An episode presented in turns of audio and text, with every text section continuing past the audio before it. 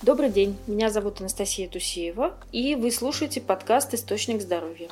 Сегодня мы беседуем с э, врачом клиники «Источник», акушером-гинекологом, кандидатом медицинских наук Анжелой Шаляковной Ягунян. Сегодня поговорим о гинекологии в широком смысле этого слова, а также о тех э, моментах, которые нам необходимы для того, чтобы правильно подготовиться к беременности и в дальнейшем вести хорошую, полноценную, счастливую жизнь. Анжела Шляковна, э, если ничего не беспокоит, нужно ли идти к гинекологу? Каждый человек должен заботиться о своем здоровье э, потому что предотвратить развитие заболеваний гораздо легче, чем потом их лечить. Поэтому каждая пациентка, которая следит за своим здоровьем, должна раз в год показываться к акушеру-гинекологу, где будет проведен минимально необходимый спектр обследований и сделан вывод о здоровье пациентки.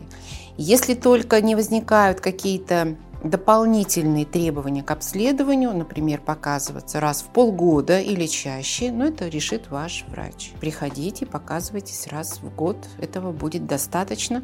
Это поможет вам сохранить ваше здоровье на многие годы. К вопросу о здоровье на многие годы. Сейчас в обществе последние несколько лет с нами пребывает вот эта модная болезнь COVID-19. Влияет ли эта болезнь и то, что девушка, женщина, пациентка а, с ней столкнулась на, именно на женское здоровье в дальнейшем. Как любое вирусное заболевание, конечно, COVID-19 влияет на состояние здоровья. Это сказывается на состоянии иммунитета, то есть снижается иммунитет, и на этом фоне обостряются какие-то хронические заболевания. И второе влияние, о котором знают все специалисты и не специалисты – это влияние на свертывающую систему крови. Могут быть нарушения цикла, могут быть какие-то другие проблемы.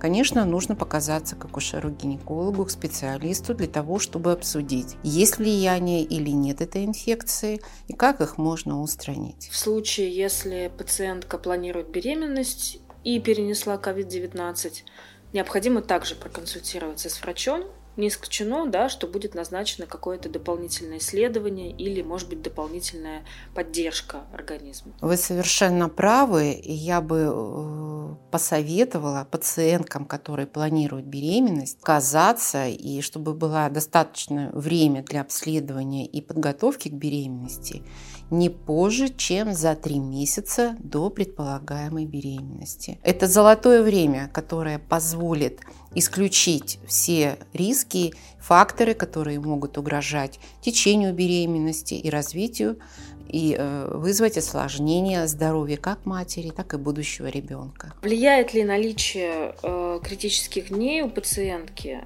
э, на проведение УЗИ? Насколько информативно э, в это время его проводить? Если мы говорим э, не только о критических так называемых днях, а говорим вообще о кровянистых выделениях, то здесь э, правильно было бы задать себе вопрос. Вот эти кровянистые выделения – это что, проявление нормального менструального цикла? То есть они пришли вовремя, безболезненные, необильные – или все-таки это какая-то проблема? Это нарушение менструального цикла? Это какие-то э, нетипичные для этой пациентки менструации? Если пациентка считает, что все нормально и хочет обратиться только для профилактического осмотра, тогда лучше показаться после менструации. Если же что-то смущает, что-то волнует и беспокоит, тогда нужно смело обратиться врачу с кровянистыми выделениями для того, чтобы правильно поставить диагноз, назначить соответствующее обследование и исключить все возможные факторы риска. Если никаких серьезных заболеваний э, пациентка не ожидает, можно ли говорить о том, что сбившийся цикл или наличие э, кровянистых выделений это точно не связано с беременностью. Сама пациентка в этом не разберется. На этот вопрос может ответить только специалист после обсуждения с пациенткой ее ситуации, после выяснения анамнеза, то есть перенесенных ранее заболеваний, гинекологического, акушерского анамнеза, после осмотра, после проведения дополнительных методов, к которым относятся УЗИ, может быть, анализ крови обязательно потребуется. Только тогда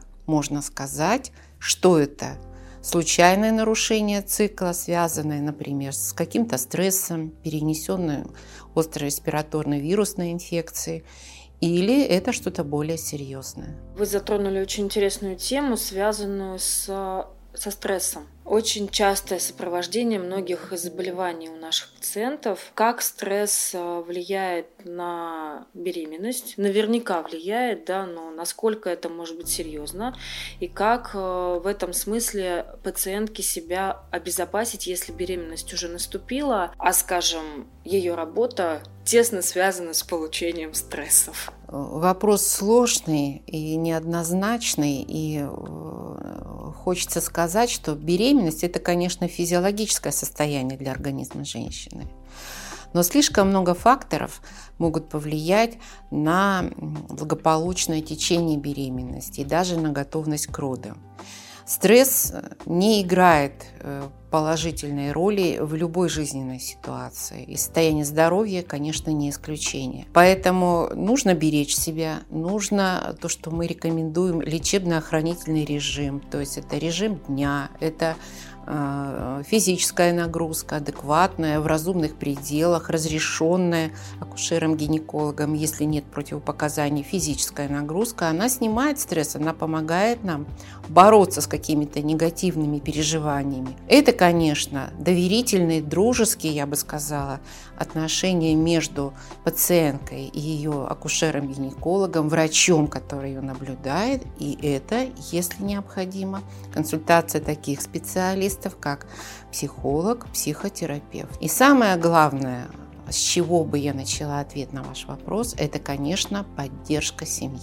Потому что доброжелательная терпимая в некоторых сложных, наверное, ситуациях, которые бывают в каждой семье, обстановка – это залог успешного течения беременности, залог успешного материнства и здоровья семьи. Психолог, психиатр, акушер-гинеколог. Вы уже упомянули тех главных э, помощников а, нашей пациентки, которая находится уже в состоянии беременности. Каких еще специалистов рекомендовано пройти женщине, если она понимает и она знает, что она беременна, и отличается ли этот перечень от того перечня, когда она лишь только находится в состоянии планирования беременности. Есть ли здесь отличия важные для того, чтобы эти состояния были правильно исследованы? Я хочу э, призвать наших пациенток к тому, чтобы все-таки беременность это было запланированное мероприятие, если так можно сказать. Почему?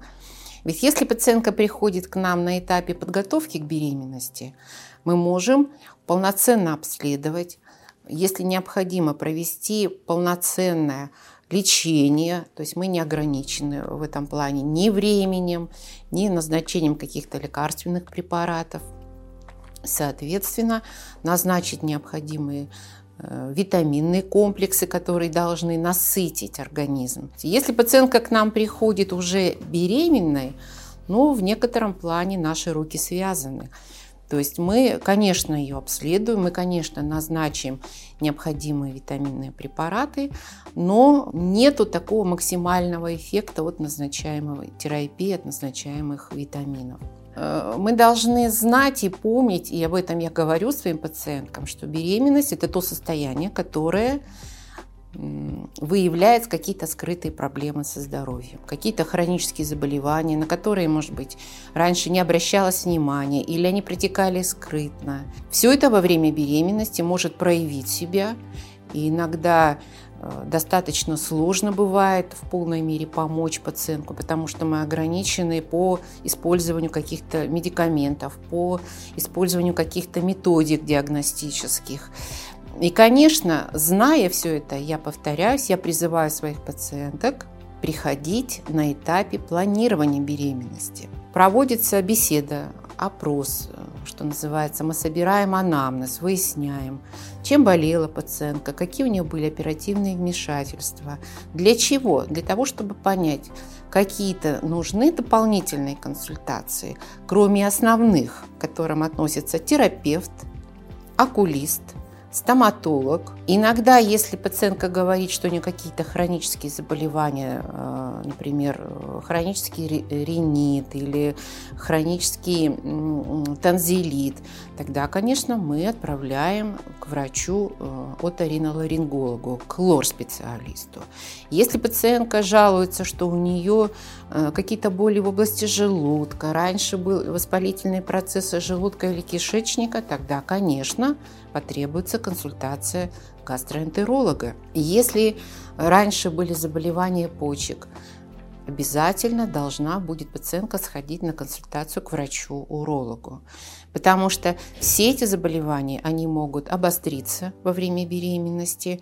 И проще быть готовым, знать, чем помочь, какие препараты мы можем использовать, нежели э, все это в экстренном режиме решать вот эти вопросы это и волнение для пациентки, и, конечно, для врача, который ее наблюдает. И отвечая э, на ваш вопрос о ситуации, когда пациентка к нам приходит уже беременной, обязательный минимум обследования – это врач-терапевт, врач-окулист, стоматолог и наблюдение акушера-гинеколога. Это минимальный обязательный список специалистов, которые пациентка пройдет вы упомянули стоматолога. Развейте, пожалуйста, миф, а может быть вы его подтвердите. Я не буду лечить зубы, потому что может быть нанесен вред своему будущему ребенку. Насколько мне известно, сегодня и качество препаратов, и уровень э, подготовки анестезиологов очень высок. И риски как раз должны быть абсолютно минимальными. А вот наличие каких-то инфекций, которые может, э, может показать нам врач-стоматолог, э, может быть оценено гораздо выше. Вы совершенно правильно заговорили о риске инфекции, потому что одна, э, одно из основных угроз во время беременности – это очаги хронической инфекции. Для того, чтобы э, исключить наличие хронической инфекции в организме беременной женщины, и пациентка направляется на консультации вот к тем специалистам, о которых я говорила. Почему это так важно? Потому что наличие очага хронической инфекции в организме – это угроза течению беременности, это угроза для развития, нормального развития плода, и это угроза для родов. Это высокий риск так называемой гнойно-септической инфекции. Именно поэтому, если у пациентки заболел зуб, это либо кариес, либо это пульпит, что более серьезная ситуация, обязательно нужно обращаться к стоматологу. В настоящее время существуют препараты, которые оказывают достаточно эффективное обезболивание, а, как правило, анестезия в этой ситуации чаще всего это местная анестезия, которая дает хорошее обезболивание и дает возможность стоматологу полностью пролечить зуб. Бояться этого не надо. Если э, будет сохраняться этот источник инфекции, это гораздо больший риск для осложнений во время беременности. Поэтому идите к своему стоматологу, доверьтесь ему, и все будет хорошо. Мы с вами упомянули перечень специалистов, которые необходимо пройти э, нашей пациентке при ведении беременности, когда уже беременность наступила. Что вы думаете по поводу наличия прививок? Если какого-то количества нужных по графику прививок нет у женщины. Нужно ли их ставить уже во время беременности, либо все-таки немножко подождать? На этапе опроса и беседы с пациенткой мы выясняем, э, какие были прививки, когда они были сделаны. Если э, какие-то прививки не были не включены в календарь прививок этой пациентки, выясняем, с чем это связано, с аллергическими реакциями или с наличием каких-то противопоказаний. Согласно нашему протоколу, должны быть прививки против кори, краснухи, девочек прививают против краснухи. Чаще всего э, пациенток есть эти прививки, но если, например, э, женщина говорит, что она не болела краснухой, она не привита, тогда на этапе подготовки к беременности или если она обратилась к нам на раннем сроке беременности, мы назначаем анализ крови на так называемые иммуноглобулины М и G, которые должны дать нам информацию. Есть ли защита в организме женщины от этой инфекции? Или нет. Любые прививки, которые мы назначаем в качестве подготовки к беременности, желательно делать где-то за три месяца до предполагаемой беременности. Это указано в инструкции к препаратам. А что делать, если у старшего ребенка нашей беременной пациентки обнаружилась ветрянка? 90% э, взрослого населения, даже 95% взрослого населения имеют антитела вирусу ветрянки. Большинство из нас в скрытой или в явной форме перенесли эту инфекцию. Поэтому, если пациентка не говорит, что она болела ветрянкой, мы можем обследовать ее на наличие антител и сказать, есть защита или нет.